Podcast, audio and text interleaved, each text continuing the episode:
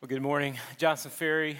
I want to say hey to not only those of you here in the AC, but welcome everyone who's worshiping in the sanctuary right now. And if you would take your Bibles and turn to Luke chapter 23. If you were here last week, it's the same text in which we began the series last week in the seven last words of Jesus from the cross. And we're going to continue that today in Luke 23. If you're new to this whole thing, don't have a Bible, that's okay. We'll have the scriptures on the screen for you and hope that you can follow along. We'd love to get you a Bible. Luke 23. Today, looking at the second last word, we're going to be focusing a lot on the word paradise. Now, I don't know what you think about when you think about the word paradise. For whatever reason, these words come to my mind.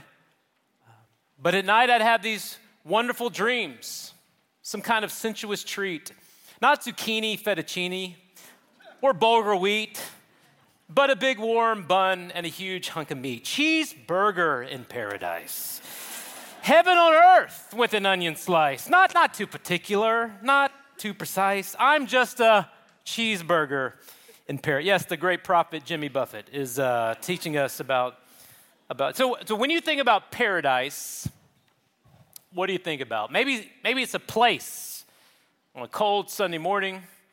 You're thinking about places that you might like to go that would be a paradise for you. And in fact, I'd, I'd like to know where you would choose to go if you had two different options. So we're going to play a little game in both venues called This or That. All right? Y'all ready for this or that? And you answer by just pointing to the answer that, that you would answer. So there's no right answers, just, just your answer. But in both rooms here in the sanctuary, just, just point to what you think. All right, so if given the choice, we're talking about paradise, would you rather go to Alaska or Montana? Which one? Let's just let's see it. All right? Okay? Seems evenly divided, okay? How about this one? Paris or London? All right, not Kentucky, like the real deal. Paris or London. All right, yeah, a lot, a lot of Paris this morning. All right, would you rather go to the ocean floor or outer space? Or neither? Someone, okay, uh, all right. How about this one? The Grand Canyon or Mount Rushmore? Yeah, everyone's good. I mean, Mount, it's like one statue and that's it. Like, what else are you gonna do? All right, last, last one, but be careful how you answer because I was born in one of these places. All right, so would you rather go to Waikiki Beach or I can't even say it, or Myrtle Beach. Yeah, yeah. Shame on you all. Shame on I actually I would much rather go to Waikiki Beach, even I was born in the other. So, uh, well, I promise you, when Jesus was talking about paradise, he wasn't thinking about Myrtle Beach, all right, or any of these other places. Uh, it is something so much deeper, and we're going to focus on that today as we go back to a horrific scene. We're looking at Jesus hanging on the cross as we march to Easter and, and what he says to us from the cross. So, if you would take Luke 23, we're going to read what we read last week and then add the, the second half to it in the, in the last few verses. So, we're going to look at Luke 23, verses 33 through 43. So, if you have that in your Bibles in both rooms, would you stand up? I'd love to read this for you. Luke 23, 33 through 43. And this is what God says in His Word. And when they came to the place called the skull, there they crucified him and the criminals, one on the right and the other on the left. But Jesus was saying, Father, forgive them, for they do not know what they are doing. And they cast lots, dividing his garments among themselves. And the people stood by, watching. And even the rulers were sneering at him, saying, He saved others, let him save himself, if this is the Christ of God, his chosen one. The soldiers also ridiculed him, coming up to him, offering him sour wine, and saying, If you are the king of the Jews, save yourself. Now there was also an inscription above him, This is the king of the Jews. One of the criminals, who were hanged there was hurling abuse at him, saying, Are you not the Christ? Save yourself and us.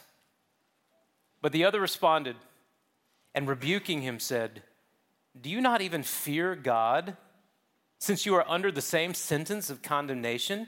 And we indeed are suffering justly, for we are receiving what we deserve for our crimes. But this man has done nothing wrong. And he was saying, Jesus, remember me when you come into your kingdom.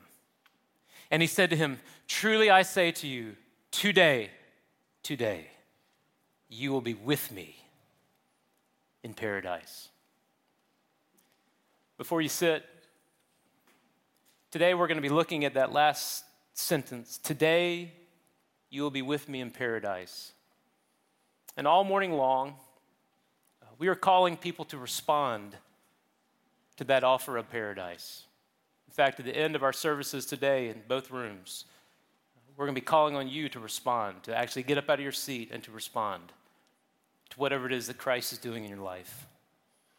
So let's pray and ask God to work and for the Spirit to move as we look at His Word. Father, as once again we're transported to that dark day when your Son hung on a cross for us, we're listening with attentive ears, saying, Speak to us. This, this word of, of paradise, Lord, speak to us. And God, may we respond to what it is you're saying. We love you, Jesus. And it's in your name we pray. Amen. Amen. Now you guys have a seat.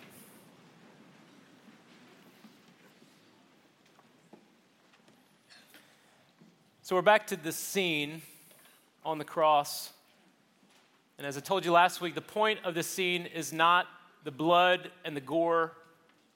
It's not to make you feel bad for Jesus.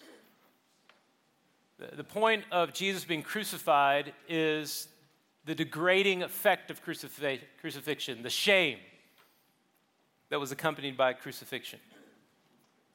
But this is not accidental, it's not coincidental. No, Jesus is actually fulfilling divine prophecy. Isaiah 53 says that he, the Messiah, was counted with wrongdoers as he bore the sins of many. Jesus' last companions on earth are two criminals, the, the worst of humanity how interesting is it that when Jesus was born, he was surrounded by the beasts of the field? When he died, he was surrounded by the dregs of society. It says something about the heart of God. And I believe that in this scene of Jesus on the cross, yes, we are to glory in the cross, and yes, we are to look at Jesus and learn from Jesus and, and see what Jesus is doing, but also, I think in today's text, we have these two criminals that in many ways are symbolic of the different responses to Christ. And we even see in one criminal how his life has changed because of the ministry of Christ. And that's our prayer today that God is going to change lives today on this Sunday morning. To do so, I, I want us to explore this word paradise. In fact, that's in his statement, and ask a few questions about paradise and I hope that you'll follow along with me. We have some fill in the blank, uh, an outline, and the welcome guide if that helps you to follow along. But there are three questions I'm asking today, let's answer those questions. And then I'm praying that, that many of you are going to respond to Jesus in some profound way today. The first question is this What is paradise? What is paradise? Uh, if you look in our modern day world, you see lots of depictions of paradise, heaven, eternal life. It's in the movies. I remember the movie Gladiator, where he's walking through the fields, those Roman Elysian fields. Maybe it's like the old cartoon, All Dogs Go to Heaven, where paradise is filled with dogs taking naps and it's always 73 degrees. I don't know. Maybe paradise is what other religions say. Islam has a view of paradise that some see even as this fulfillment of, of lustful dreams and wishes that are fulfilled upon your life in the afterlife. Buddhism has this ever, really never ending cycle of reincarnation where paradise is a temporary place, but Christianity is unique. It's different than what other religions say. Christianity says that paradise is a fixed place forever with God. And Jesus himself, being God, speaks of paradise in this text. The, the thief asks a question Jesus, Remember me when you come into your kingdom. And Jesus answers by saying, Today you will be with me in paradise. So Jesus is, is bridging together these concepts of kingdom and paradise. So, so, what is paradise? Let me offer an answer. One answer might be this Paradise is a place, a blessing with God after death. It's a place of blessing with God after death. The criminal requests that sometime in the future, when, when the kingdom of God comes and Jesus brings in his kingdom, maybe thinking about the second coming some, some time off in the future, then will you remember me, Jesus? But Jesus responds by saying, No, no, no, today, today, you will be with me in paradise. When you study the Bible and you look from cover to cover, Genesis to Revelation, the word paradise is used a couple different times. The etymology of the word actually comes from Persia. It's a, it's a Persian word, and it often meant literally a garden with a wall. Now, you may think about an English garden, or you know, where near where I grew up in South Carolina, Charleston, there are these beautiful backyard gardens down along the battery. But that is not likely what a Middle Easterner would have thought 2,000 years ago.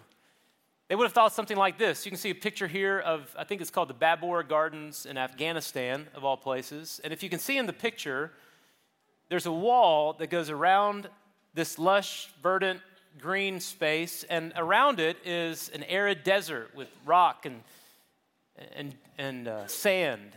And so there's definitely a contrast between what's happening in the wall and what's happening outside the wall.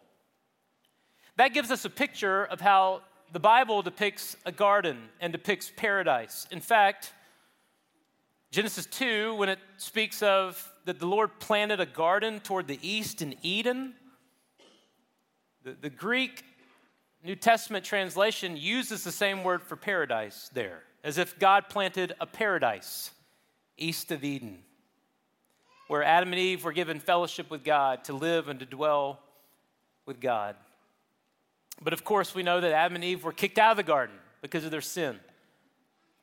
And yet another garden is promised in Revelation 2 7. Jesus says, To the one who overcomes, I will grant to eat from the tree of life, which is in the paradise of God. So we see the bridging in the mind of Jesus between the Garden of Eden and the new heavens and the new earth, the new garden, the new paradise. And the bridge that connects those two is the cross of Christ. I, I love this picture that Michael Miyako did. Um, Michael is a former member here at Johnson Ferry, and we commissioned him to do pictures for this series. And this doesn't do justice on the screen, but you can see here peering through a cross into a garden. In fact, sometime this week, I want to encourage all of you to go up to our third floor where we have an art gallery. Many of you don't even know that that exists, but it's a beautiful space. And go look at the works that he did as you walk down the hall, seeing the seven last words of Christ depicted in seven vivid images. And this is the one he did for today as we're looking through the cross into the garden, which is, I believe, what Jesus is doing. Because Jesus is the one who initiates and gives access into this garden with him. In John chapter 10, Jesus says this my sheep listen to my voice, and I know them, and they follow me, and I give them eternal life. And, and they will never perish, and no one will snatch them out of my hand. Isn't that a great promise? That they will not perish in eternal life, and no one will snatch them out of my hand. This same Jesus who's saying, Today you'll be with me in paradise. Now, when we think of the cross, we don't think about paradise. We think of anything but. It's a, it's a, it's a dark contrast to this beautiful garden that we think of. Andrew McGowan, who wrote a book on the seven last words, I love how he described this scene. I love this image. He says, These are bodies hung as strange fruit on trees of death. Isn't that a vivid image? Strange fruit on trees of death. Jesus is doing something on the cross to grant paradise. So, paradise is this place of blessing with God after death. The second question then is who is paradise for?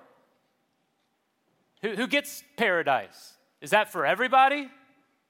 Is that for a few people? Is that for the really religious?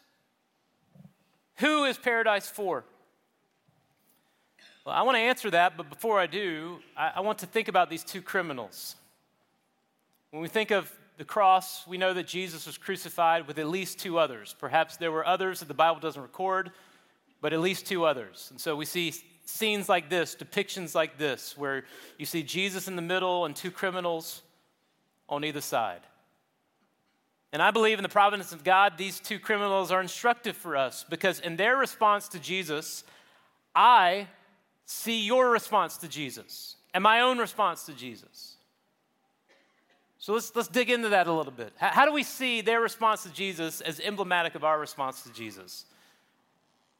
Well, let's look at these two criminals.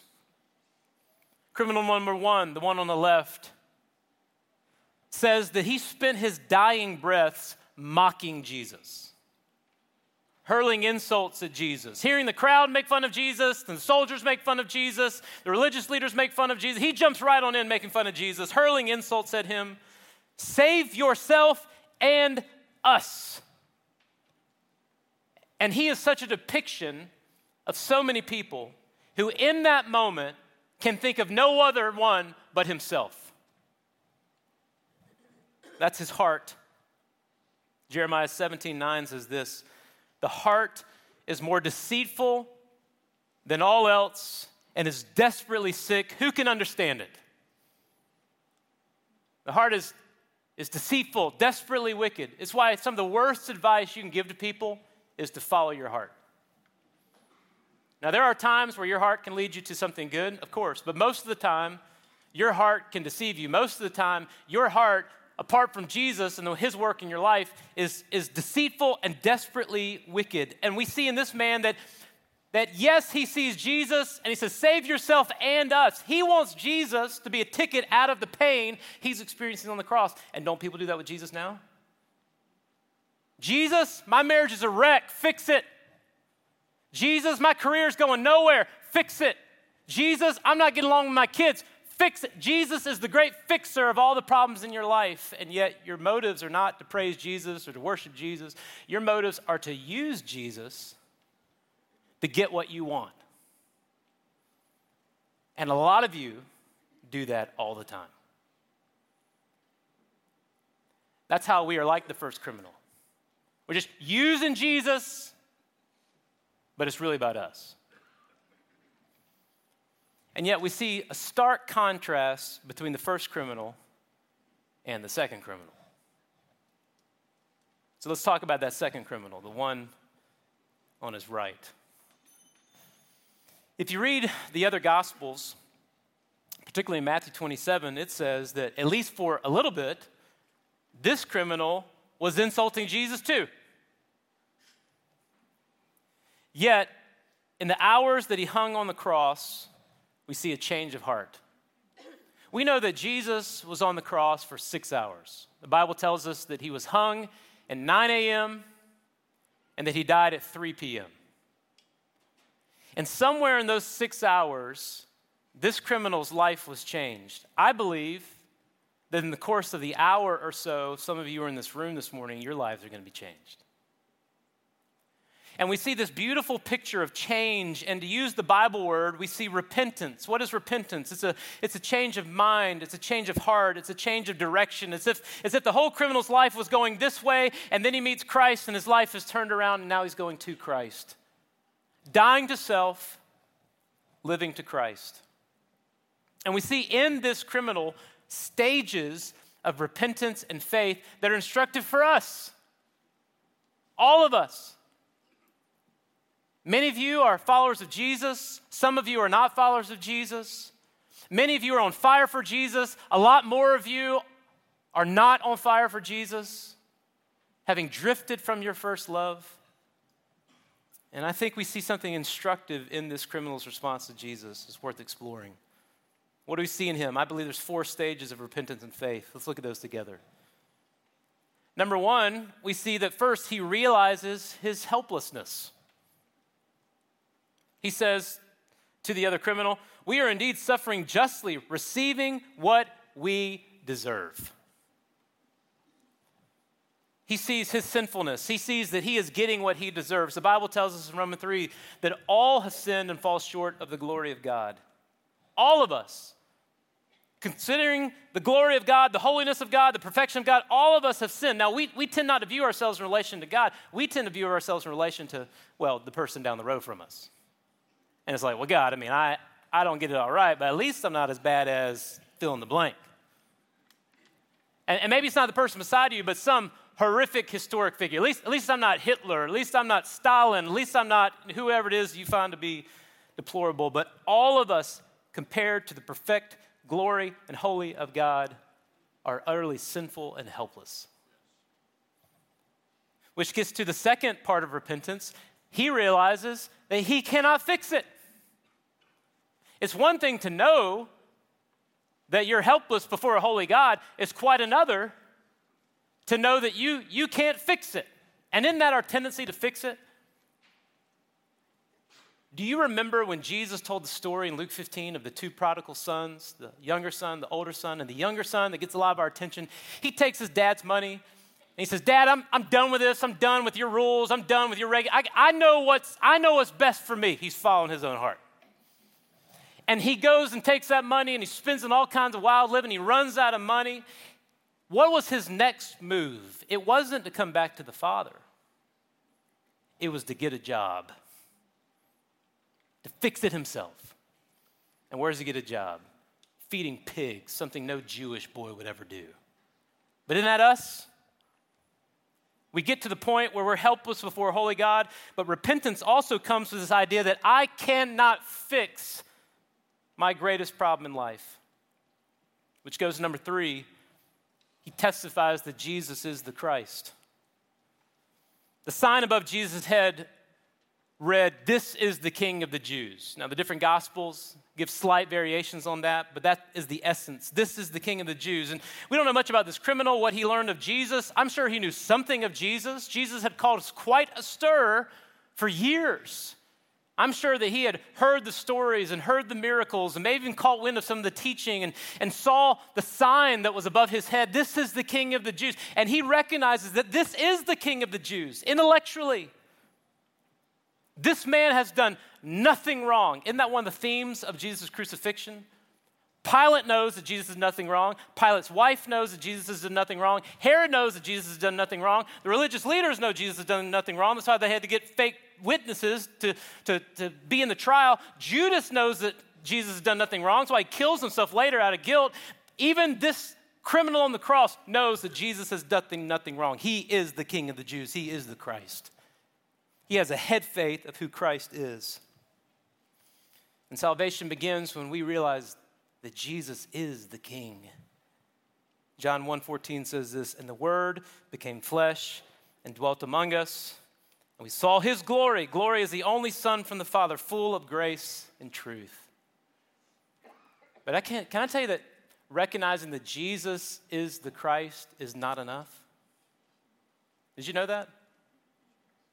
Simply knowing that Jesus is the Christ is not enough. In fact, if you only know that Christ is the Messiah, then that puts you right on par with, with the devil and his demons. Congratulations.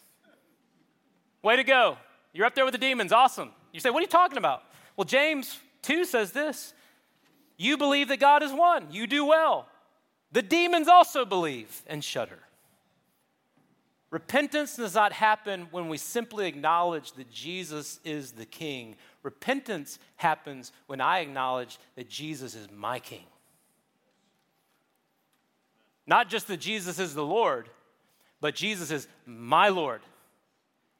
And true repentance means that I recognize that Jesus is the Lord of my life and my wallet and my free time and my family and my mind and my heart and my hands and my feet. That's what it means to repent, to acknowledge this man says, Jesus, remember me. Which brings us to this last stage that we see in his repentance that number four, he, he pleads with Jesus for salvation. Remember me when you come into your kingdom. And what does Jesus say to him? Truly, I say to you that today you'll be with me in paradise. Which gets back to the second question Who is paradise for?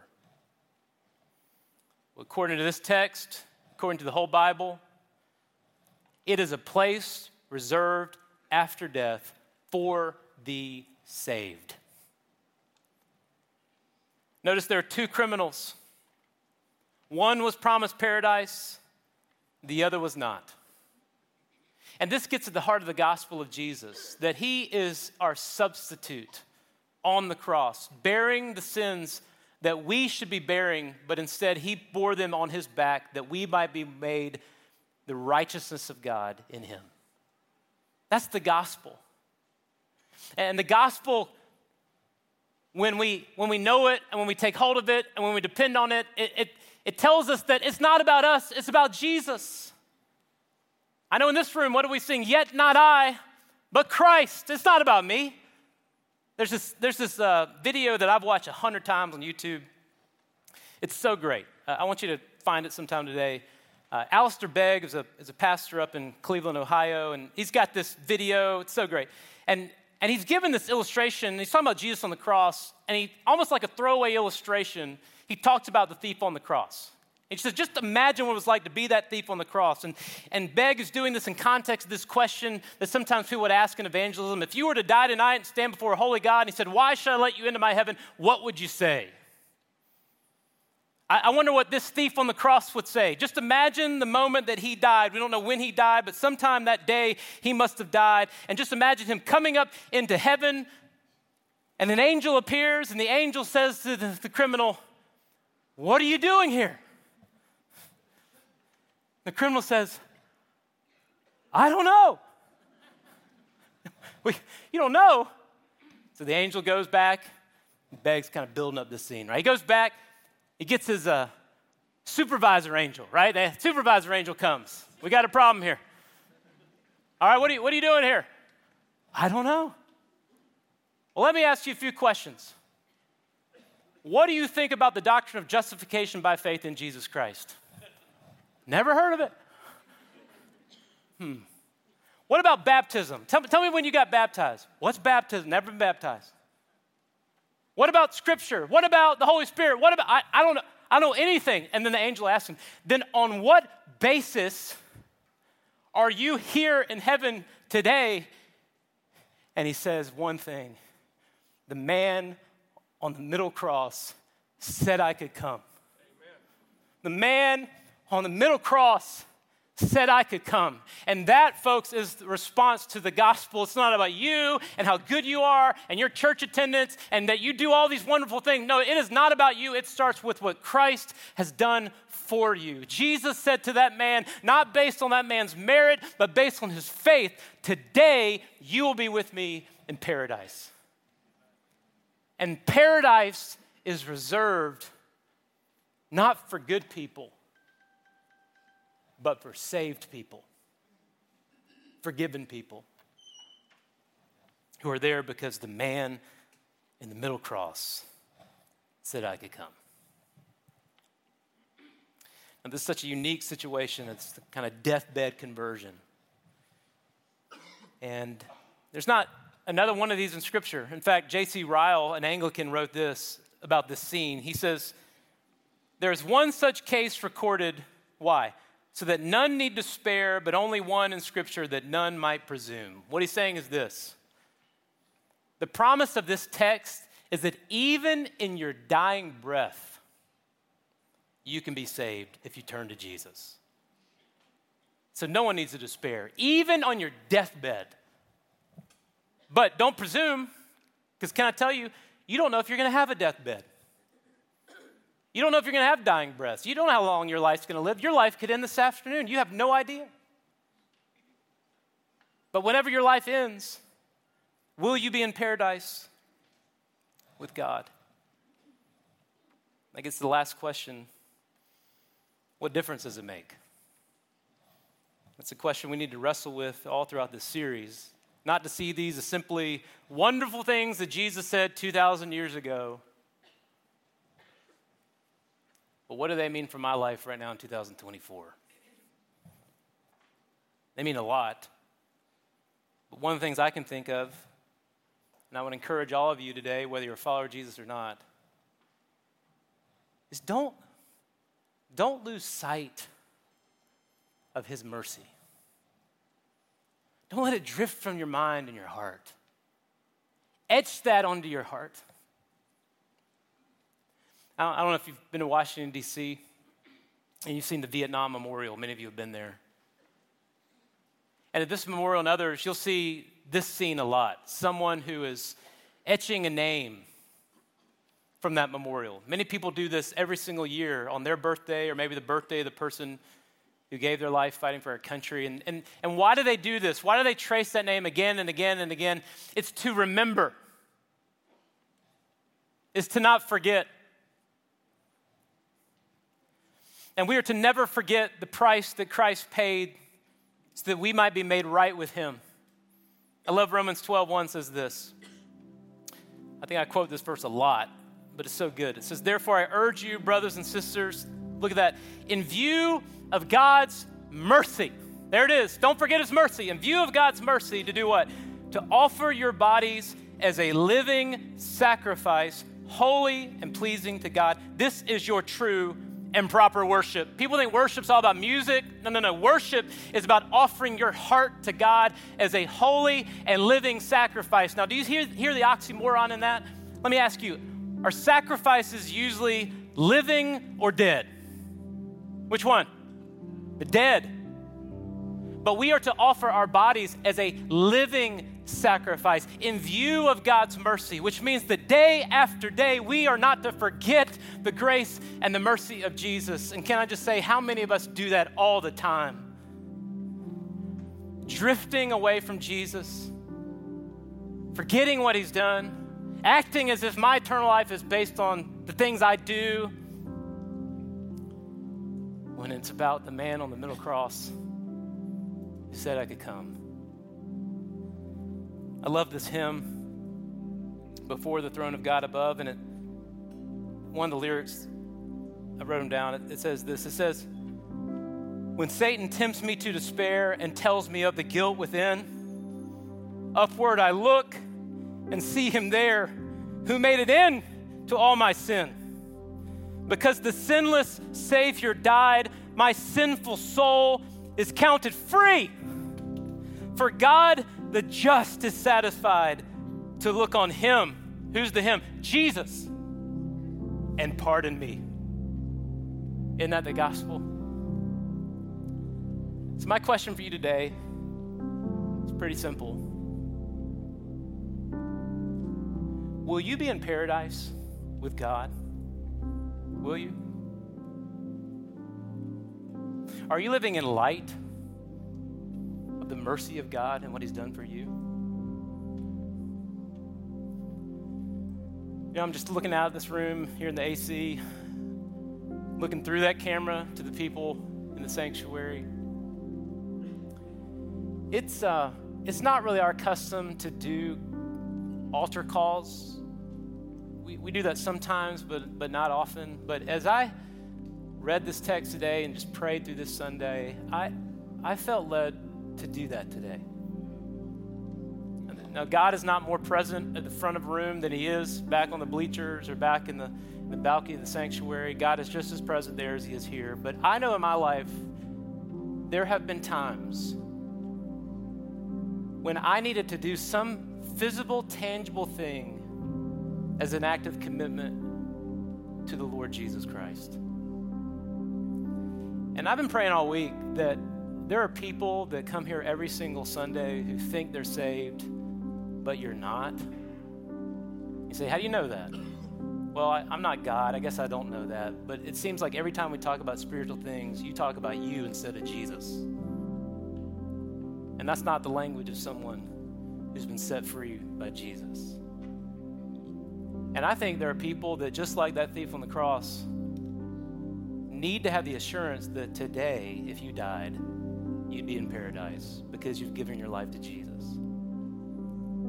But I'm not just talking to people who are unbelievers who we pray that will come believe. I'm talking to a lot of you who are Christians. Yes, you're saved. That's glorious. But a lot of you have drifted away from your first love. A lot of you have gotten distracted in the things that, that aren't the most important things. You've got so fixated on things that aren't the ultimate things. And I just wonder if today is not a day that you need to maybe to come and pray at, at the front of the stage, in the sanctuary, the front of that stage, just as a visible way of saying, God, I need, I need to come back to you. you Christianity is evaporating in this country, but there's still enough of kind of Southern church culture where people think, as long as I go to church, I'm good with God. Can I tell you that church people don't go to heaven, forgiven people go to heaven? And if you die without Christ, you will spend eternity in hell, separated from Him. But you don't have to. Because Jesus is also saying to you that if you were to die today, if you respond in repentance and faith, today you'll be with me in paradise. So here's what we're going to do. Again, we don't do this every week. The last service, we had several people that came. We may have some, a lot, I don't know. We got plenty of time. But I'm going to ask uh, our pastors and some ministers to, to be in the front of both of our rooms today. And I'm going to pray for you. And when I say amen, uh, I want to encourage many of you to get up out of your seat and to come and either come to this place and pray. Maybe if you're with your spouse, you want to do that together. Maybe you just want to come individually. Tell them briefly what it is that you're coming to, to be prayed for, a decision you're making. And we'd love to hold your hand and encourage you and walk you through whatever it is that God's doing in your life. Let's just give this moment to God. Uh, I would ask that no one's leaving. I, I can't think of anywhere that you need to be that's more important than this moment right here. So let's just ask God to move. Let's bow our heads and close our eyes and let's pray together. Dear God, I, uh, I thank you for the promise of this text. Lord, that salvation is granted through Christ because of his finished work and his direct declaration that we are, that we are his. And Lord, in both rooms today, I, I think there are people that need to make either first time commitments or, or maybe one millionth commitments of recommitment to you today because they've drifted from you. And Lord, I pray in this moment that you respond to people, that they would respond to whatever it is you're telling them to do. I think there's people right now that feel like I need to go up there. I need to I need to be prayed for. I need to come and pray. I'm scared what people think of me. God, would you just abolish all that junk that Satan loves to do in our life? And make our responding to you the most important thing. So, God, we give you this moment. I know in my life you have often used moments like this. It's just a clarifying way to remind me of my commitment to you and your commitment to me. I pray that's true for others today. So, Lord, we give you this moment. It's in Jesus' name we pray.